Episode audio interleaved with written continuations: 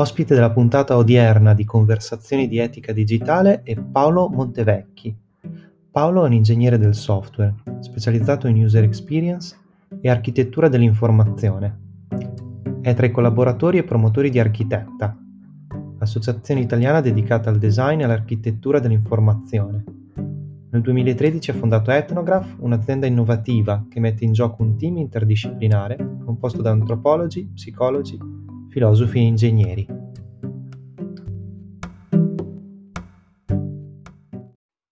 Paolo, grazie per essere qui oggi eh, a Conversazioni di Etica Digitale. Io mh, mm, ti volevo chiedere una cosa. Eh, so che a te piace spesso ripetere una frase di Richard Saul Hurman, eh, che fondamentalmente dice che la ragione per i fallimenti dei della maggior parte dei prodotti grafici o di design comunque, di architettura o di prodotto, eh, sono dovute alla loro insistenza nel servire il Dio dell'essere bello, del sembrare bello, piuttosto che il Dio dell'essere buono. Ecco, ti chiedo se mi puoi spiegare un po' e puoi spiegare a tutti noi il senso di questa citazione, eh, perché in effetti quando pensiamo al design pensiamo più a un'attività finalizzata a creare cose belle, belle da vedere, gradevoli, piuttosto che buone. Prima di tutto grazie Luca di, insomma, di avermi invitato, sono molto contento di essere qui. E questa frase è una delle tante frasi di Burman. Burman, per chi non lo conosce, è un architetto americano che è stato allievo di Kahn, Louis Kahn, famosissimo architetto americano, eh, diciamo del, dello scorso secolo. Pullman è ancora vivo, alla sua avvelenante età ancora continua a produrre diciamo, prodotti, prodotti sì, di qualità, per, giusto per, per, collegarlo anche a delle cose abbastanza concrete e reali che viviamo oggigiorno, Burman è il creatore, l'ideatore di, del famoso format di conferenze TED, non so se lo sapevi Luca. Eh, lui l'ha generato perché uh, aveva delle idee e, e poi l'ha venduto, diciamo, dopo, dopo, un po' di anni. E, ehm, allora, per rispondere a questa domanda bisogna secondo me andare un pochettino alle origini del pensiero di Burman. Io non sono forse la persona più adatta, diciamo, per, per uh, fare dire, una lezione esaustiva sul pensiero di Burman, perché Burman ha scritto veramente tantissime cose, ha fatto tantissimi progetti, e nonostante l'architetto ha scritto tantissimi libri, per esempio, questa è, una, una, sua caratteristica.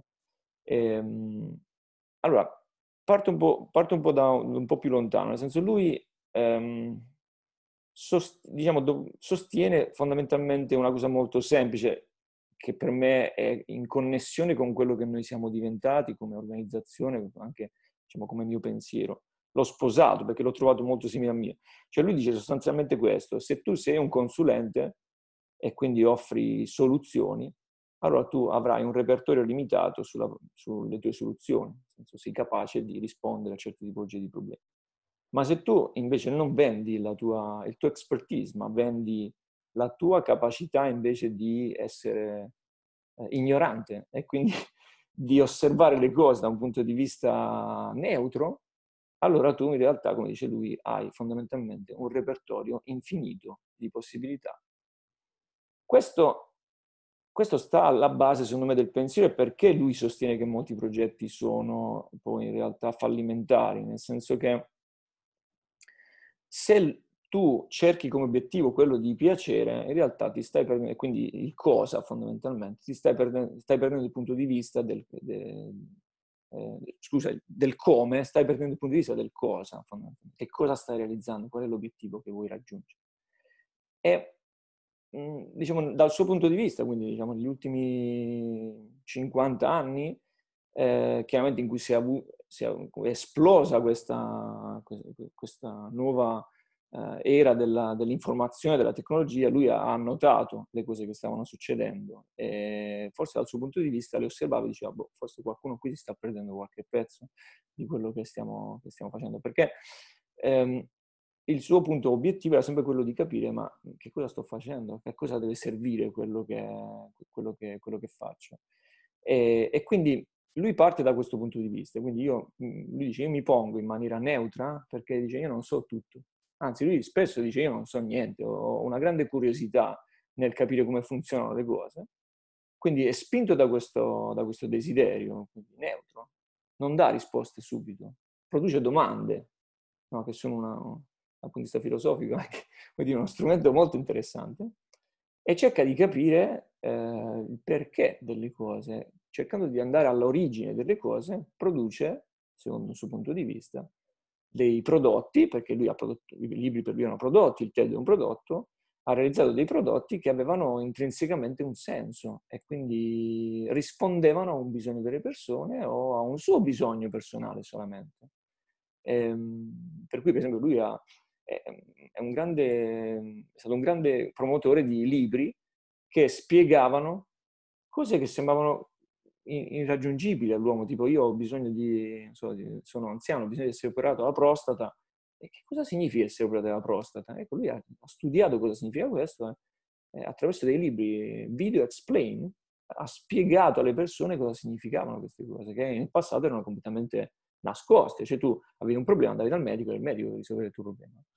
Ehm, perché appunto lui ha notato questo aumento esplosivo della quantità di informazioni che venivano veicolate verso le persone, lui chiama addirittura tsunami che, sta, che si sta riversando verso gli anni, gli anni 80, scrive questo, e, e quindi una necessità di chiarezza, non di semplicità, perché qui ci sono, dei, ci sono dei, dei termini scivolosi, Oggigiorno si pensano di semplificare le cose, in realtà alcune cose non si semplificano, anzi più andiamo avanti più il mondo è complesso e, e più c'è bisogno di domande non risposte, proprio perché è complesso. Non possiamo rispondere a, velocemente a quesiti complessi, quindi invece abbiamo bisogno di domande per eh, sviscerarlo, no? per, per, smontarlo. Quindi, ehm, per concludere, questo se no vado avanti per ora, il, ehm, quindi il suo, eh, il suo punto di vista quindi è quello di non spingetevi dire, cioè non date subito risposte, non arrivate subito a creare un qualcosa che può piacere agli altri. Cercate di capire il senso eh, e il motivo profondo delle cose con un atteggiamento neutro, quindi producendo domande, e da lì si arriva poi a un qualcosa che ha intrinsecamente un senso. Volevo concludere con questo. Louis Kahn, quindi il suo maestro, eh, che ultimamente è stato, cioè, su Kickstarter c'è un progetto, è stato riprodotto un, un libro con tantissimi suoi progetti, eh, diceva questo, dice, la bellezza non è un obiettivo, cioè non, non si progetta, la bellezza arriva dal filtro, quindi dalla riduzione delle cose, dalla, dalla, da creare relazioni e dall'amore che uno ci mette nel fare queste cose qui. Quindi è, quindi l'obiettivo che eh, sembra, come dire, l'obiettivo unico di questi progetti, in realtà, secondo queste persone, si raggiunge attraverso un'azione indiretta. Cioè io prima capisco, prima organizzo e poi ottengo allora bellezza. Ecco, questo è un pochettino eh, diciamo, il pensiero di queste persone che poi, ripeto, è diventato un pochettino il nostro mantra, il nostro modo di lavorare. Paolo, eh, facevi riferimento a questo eh, tsunami informativo. Ehm, oggi direi che siamo forse proprio nel mezzo di questo tsunami che arriva a ondate sempre più eh, eh, forti, ma eh, proprio qui probabilmente si pone un tema di, appunto, di design di questa sfera informativa. E, ehm, dal tuo punto di vista, quali strade si possono intraprendere per alimentare una vera ecologia informativa? Quindi non ridurre il web in una terra desolata attraversata da predoni. Allora, qui prendo, tu Luca mi hai, dire, stimolato a fare un po' di ricerche su questo tema eh, che, ahimè, mi, mi, rendo conto che lavorando tutti i giorni si fa un po' fatica no, a fermarsi, a riflettere su questi temi. Per fortuna esistono persone, anche italiani, no, che ci danno degli spunti. No? Luciano Floridi, che, il professore Luciano Floridi, che tu conosci bene, eh, che ho avuto anche la fortuna di incontrare a Bologna anni fa, un summit di architetta, è sicuramente una luce, un, un faro no? in, questa, in, questa, nebbia. E, ehm, e, quindi sono andato a riascoltarmi alcuni suoi discorsi, alcune sue teorie e, ehm, e volevo un pochettino aggiungere concetti. Senso, prima di tutto, chiaramente non posso mettermi a paragone di Luciano Freud, lo dico subito, no? è impossibile. Ehm, Luciano Floridi, eh, ehm, lui suggerisce chiaramente la strada del design, nel senso dice bisogna progettare, bisogna progettare perché? Ma perché non si è progettato fondamentalmente, questo è un concetto. Si è progettato o si è progettato male, perché non, non solamente non si è progettato, no? C'è un, un, designer californiano che ha un suo punto di vista americano, che secondo me è diverso dal punto di vista italiano. Questo secondo me è una chiave di lettura molto importante per, per osservare questi ultimi, diciamo, 20 anni. Io mi sono laureato diciamo, a cavallo tra gli anni 90 e il 2000 e per mia fortuna qui a Cesena ho avuto la possibilità di sperimentare tecnologie che secondo me non tutti hanno avuto la possibilità di, di, diciamo, di toccare in quel periodo storico lì, perché diciamo, il corso di laurea era giovane, perché c'erano dei professori che davano in Italia, poi in realtà è un po' complesso, molta libertà agli studenti di poter manipolare queste tecnologie. Quindi noi abbiamo potuto accedere subito a questi mezzi di comunicazione molto potenti che ci hanno dire, anche inebriato in un certo senso. Però se io leggo i testi e poi vado a fare ricerche su persone come Jesse James Garrett, eh, i suoi soci di Adaptive Pep, mi rendo conto in realtà che nel periodo storico in cui io osservavo questa cosa meravigliosa, che oltretutto ero dire, considerato un, una persona che eh, era fortunata di poter accedere a questi mezzi, quelle persone in realtà già stavano immaginando qualcosa che era molto più avanti. Cioè, alla fine degli anni 90 noi facevamo il primo sito web fatto dagli studenti per il corso di laurea, no? HTML 1.0, 1.1 mi piace. E quelli già pensavano all'e-commerce.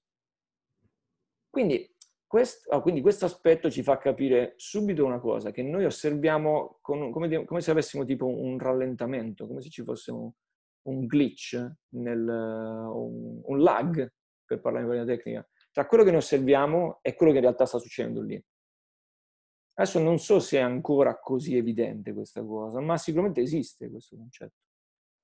E, ehm, e questa, diciamo, questa, questo orientamento ci dà anche una prospettiva non per forza realistica, o comunque differente. Appunto, per tornare al, al discorso, um, Mike, Mike, Montero, che è questo designer californiano, di, ha scritto un libro qualche anno fa che si chiama Ruined by Design, cioè rovinati dal design. Quindi, se mi, se mi ricollego a Floridi, Floridi dice dobbiamo fare design, sì, bisogna capire che, che design dobbiamo fare, perché il design l'abbiamo fatto, e, e per alcuni ha anche in parte rovinato. E, ehm, quindi sicuramente il, diciamo, io vedo, il mio punto di vista è questo, io faccio questo di mestiere, quindi ho questo punto di vista, sicuramente dobbiamo ehm, puntare su questa competenza dell'uomo. L'uomo è designer dalla nascita, cioè, se, se, pensiamo a tutti gli oggetti che abbiamo creato per, per facilitare il nostro modo di vivere, quindi noi siamo intrinsecamente designer.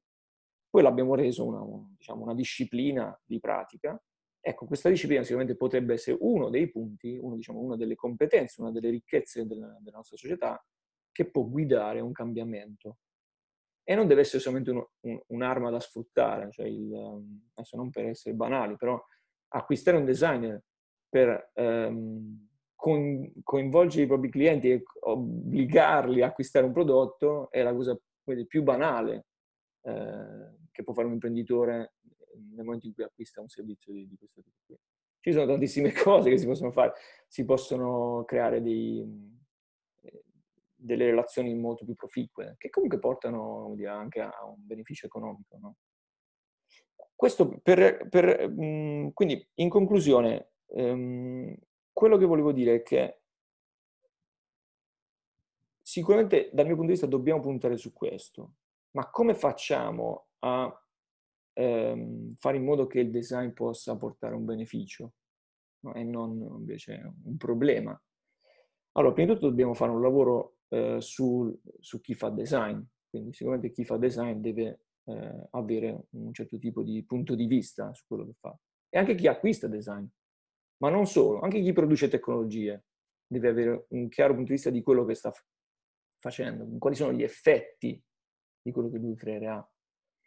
Perché il problema che abbiamo vissuto appunto negli ultimi 20 anni è che alcuni hanno indicato quest, questa, hanno creato questa visione, c'è cioè questo bellissimo, bellissimo, questo libro interessante che si chiama uh, The Social Life of Information e che dice questo fondamentalmente, dice noi ci troviamo, in, e questo è 2000, quindi stiamo parlando di 20 anni fa, eh, ci troviamo in questa situazione in cui chi guida il, diciamo, questa rivoluzione tecnologica, quest'era dell'informazione, è come se avesse un problema visivo, cioè un tunnel visivo, quindi non riesce a vedere cosa c'è di fianco. Quindi chi guida va dritto e, e punta fondamentalmente a trasformare tutto in informazione, perché quello è manipolabile dal computer. Non solo, con l'aumento delle, diciamo, cost- quasi costante delle potenzialità dei processori, produciamo informazioni, tanto potremo comunque elaborarle. E quindi eh, si guarda la quantità e non la, non la qualità, prima tutto questo è un problema. Chi invece eh, dire, è spostato da questo guidatore, quindi è passeggero, in realtà vede il fianco di quello che sta succedendo. E questa visione è abbastanza drammatica, perché una, uno che, non, che, ha un problema visivo magari sfiora il ciclista, sfiora la, la, la nonnina, non, non, si accorge del semaforo. E, e, quindi il punto di vista di chi è dietro è, è pericoloso, dice oddio stiamo andando in un posto pericoloso, invece chi è avanti non, non se ne accorge neanche e continua a, a, tenere la sua strada sul punto di vista. Quindi questo qui è un pochettino, e secondo me è il punto di vista anche di chi eh, è un po' tecnofilo, non so come definirlo, nel senso di chi ha sposato la sua vita con la tecnologia e pensa che tutto possa essere risolto con la tecnologia. E qui mi riferisco a eh, chiunque, nel senso dai ragazzi giovani che si lavorano in scienza dell'informazione, ai professori, a chi si occupa di intelligenza artificiale, anche qui tra virgolette, perché insomma bisogna capire che intelligenza è. E quindi questo dobbiamo smontarlo, nel senso ci sono punti di vista adiacenti, cioè non tutto è digitalizzabile, non tutto deve essere digitalizzato, non tutto deve essere spinto verso questa direzione qui, perché sennò ci perdiamo altri aspetti della nostra società che altrimenti andremo a buttare via. Quindi insomma, background, contesto, eh, forze sociali che comunque hanno un senso, non è che tutto deve essere eh, diretto, i, clienti sono diretti, in relazione diretta. Cioè, questa, questo cambiare completamente eh, non è detto che porti a, a un beneficio. E, ehm, e, poi chiaramente gli imprenditori devono, eh, secondo me, saper acquistare il design, saper scegliere che cosa acquistare e, ehm, e forse anche darsi un po' di pace, perché sembra che tutti gli imprenditori vogliono acquistare il tempo, perché è l'unica cosa che non possono comprare con i soldi, ma in realtà il tempo è una dimensione ed è una dimensione che ha un valore nel momento in cui tu vuoi creare qualcosa che eh, serva agli altri, no? eh, che, che, faccia del bene agli altri. E, ehm, Garrett diceva a una conferenza di Architecta nel 2018, eh, in cui lui diceva come, come progettare i designer, come progettare i designer del futuro, che è un po' questo tema qui. Quindi chi, su, chi saranno i ragazzi del futuro che ci aiuteranno a, a risolvere questi problemi che abbiamo già creato noi, fondamentalmente. E la domanda è, è eh, perché la tecnologia non funziona bene per gli utenti, no? Perché non funziona? Perché la gente ehm, deve arrabattarsi a volte, no? Questa cosa qui non va, ehm, si adatta, l'uomo si adatta, la tecnologia è rigida, è stupida. E allora lui dice, probabilmente dobbiamo fare un passo avanti. E la domanda è, ehm, perché la tecnologia non funziona con la nostra umanità? O questa tecnologia non funziona con la nostra umanità? Allora, lui dà una soluzione, dice, secondo me dovremmo eh, diventare più umani, cioè non diventare, ma dico, fare più leva sul nostro aspetto de- di essere uomini e non sul fatto che siamo utilizzatori di tecnologia. Questo aspetto può spingerci probabilmente a progettare un qualcosa che funzioni meglio per noi. Perché, come, bellissimo, perché lui dice, perché noi siamo tutti qui. Cioè non è che siamo in posti diversi, siamo tutti sullo stesso pianeta e quindi dobbiamo in qualche modo curarci uno con l'altro. Luca, sono andato un po' lungo su questa domanda. Assolutamente nessun problema. Eh, prendo la palla al balzo rispetto a questa tua visione del, del fatto che dobbiamo guardare anche eh, ai lati, no? non c'è solo la, la digitalizzazione spinta, ci sono ambiti che non c'è bisogno di digitalizzare. Allora, tu effettivamente nel 2013 hai fondato Ethnograph, che è un'azienda innovativa che mette in team competenze appunto interdisciplinari, non hai solo programmatori, hai anche psicologi, antropologi. E io ti chiedo, quali, azioni, quali azioni possono essere secondo te intraprese per rendere consapevoli anche gli imprenditori, gli operatori del settore ICT e non solo, che il web non è solo appunto uno strumento servizio, ma proprio un ecosistema, un ambiente da vivere e, da curare, cioè che c'è un'ecologia del, del, dell'informazione. E secondo te il mercato italiano è pronto a recepire questo approccio? Quanto è distante? Allora, domandona Luca, allora, allora no, non ho una ricetta perché sennò altrimenti sarei un'azienda, diciamo, più sviluppata forse più sviluppata, non lo so, non, in realtà non, non, anche su questo mi sto interrogando cosa significa avere successo come imprenditore, se poi è una cosa di cui mi interessa, no? perché io come imprenditore in realtà mi voglio divertire, fondamentalmente voglio fare le cose che mi piace fare. E appunto, come dicevi tu, mi sono poi, ho cercato di attirare talenti, perché insomma i ragazzi come me, molti sono, tutti sono veramente talentuosi, eh, in discipline diverse, perché devo dire la verità, un po' come Burma, adesso mi viene in mente, me, ne, me lo fai venire in mente tu.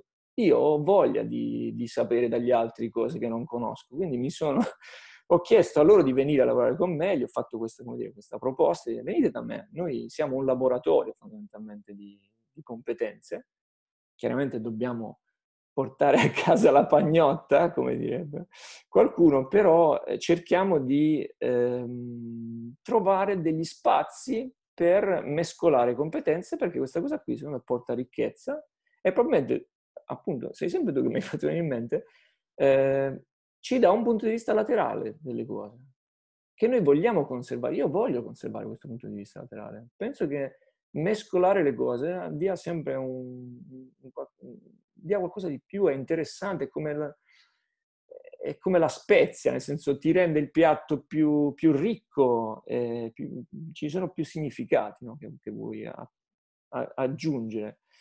E quindi questo diciamo, è stato un pochettino il mio sogno, il mio desiderio e che sto in qualche modo cercando ancora di portare avanti. Come, come possiamo fare allora? Eh, diciamo che in alcuni momenti mi sento più euforico, in altri momenti mi sento meno euforico, perché Ehm, alcune di queste, di queste, osservazioni che ho raccolto, insomma, eh, le trovo in realtà con alcuni, mi ritrovo in alcuni progetti, nel senso che noi lavoriamo per organizzazioni di dimensioni variabili, nel senso, diciamo che stiamo lavorando, siamo arrivati a lavorare anche con organizzazioni molto grandi eh, in Italia, estremamente grandi, nel senso uniche magari in Italia. E, ehm, purtroppo questa visione a tunnel la troviamo eh, in, in, anche in queste organizzazioni qui, forse più soprattutto in queste organizzazioni qui.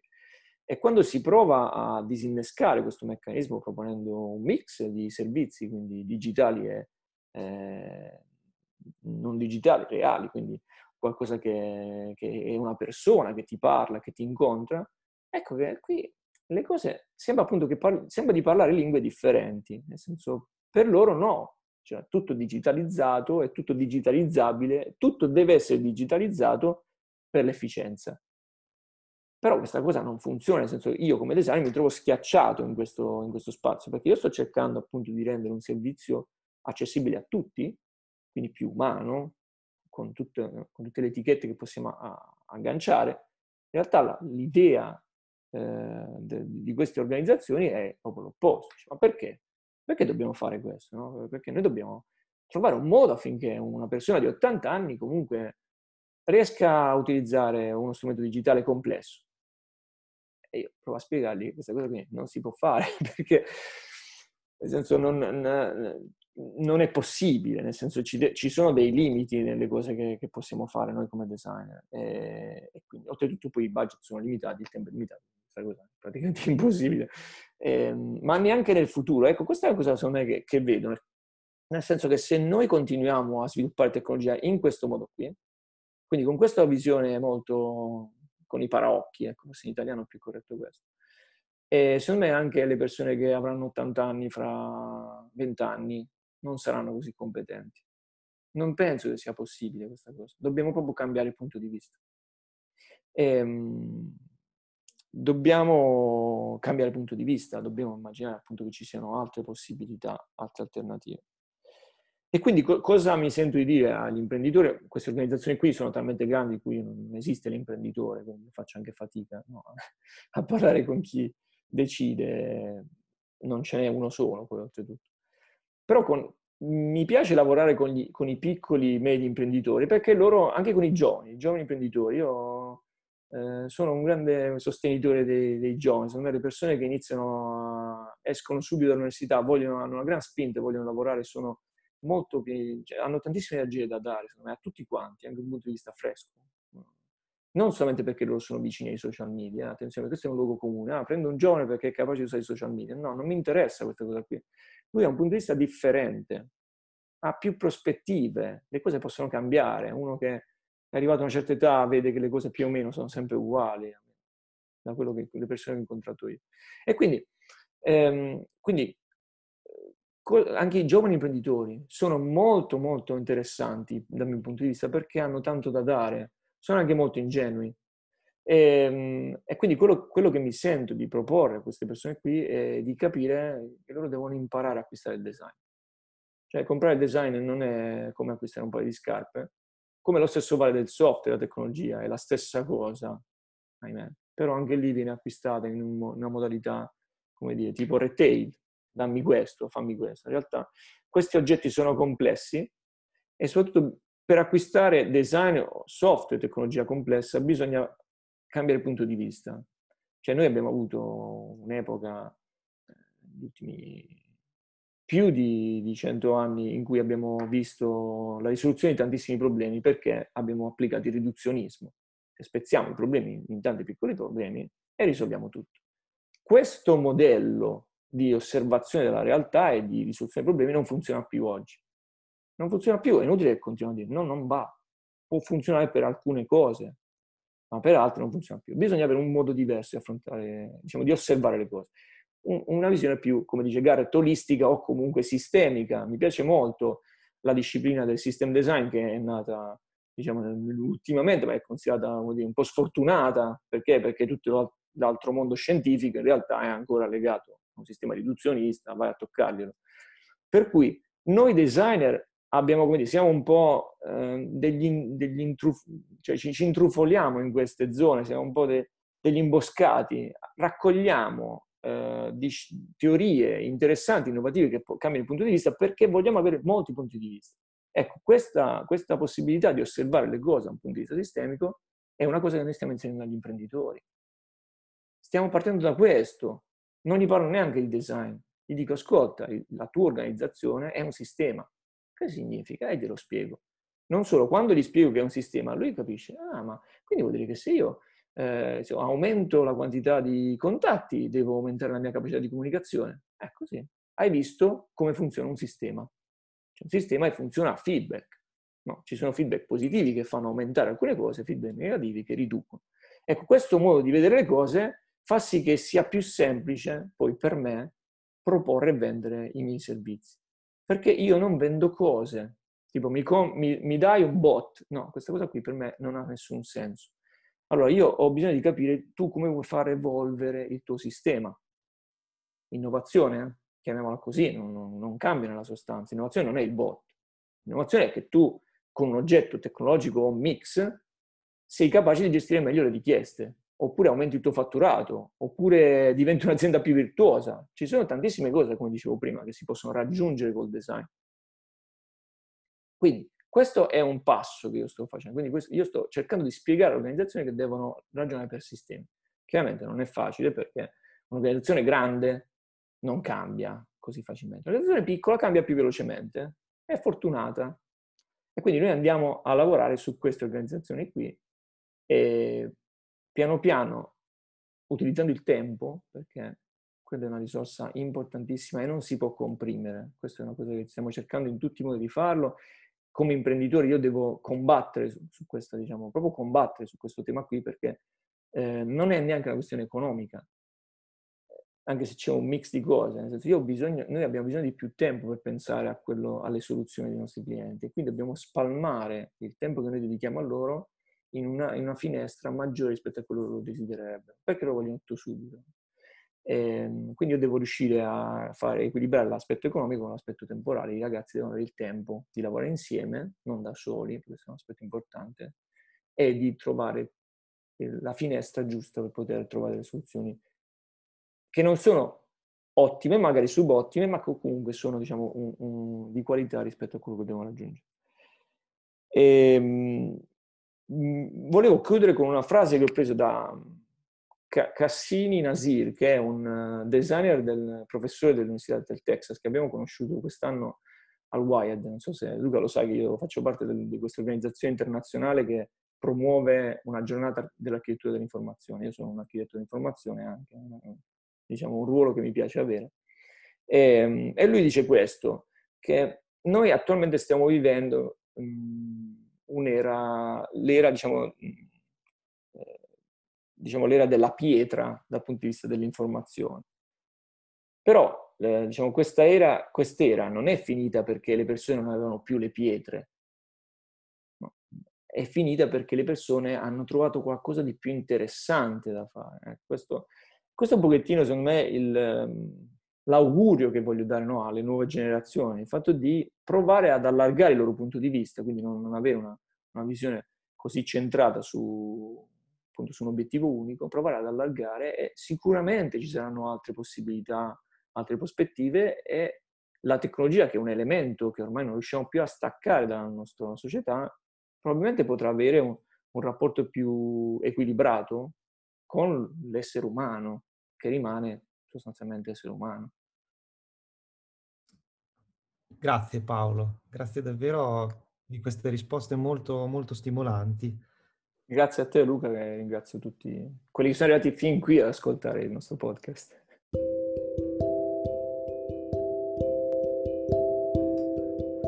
Grazie per aver ascoltato questa puntata di Conversazioni di etica digitale. Ci rivediamo al prossimo podcast.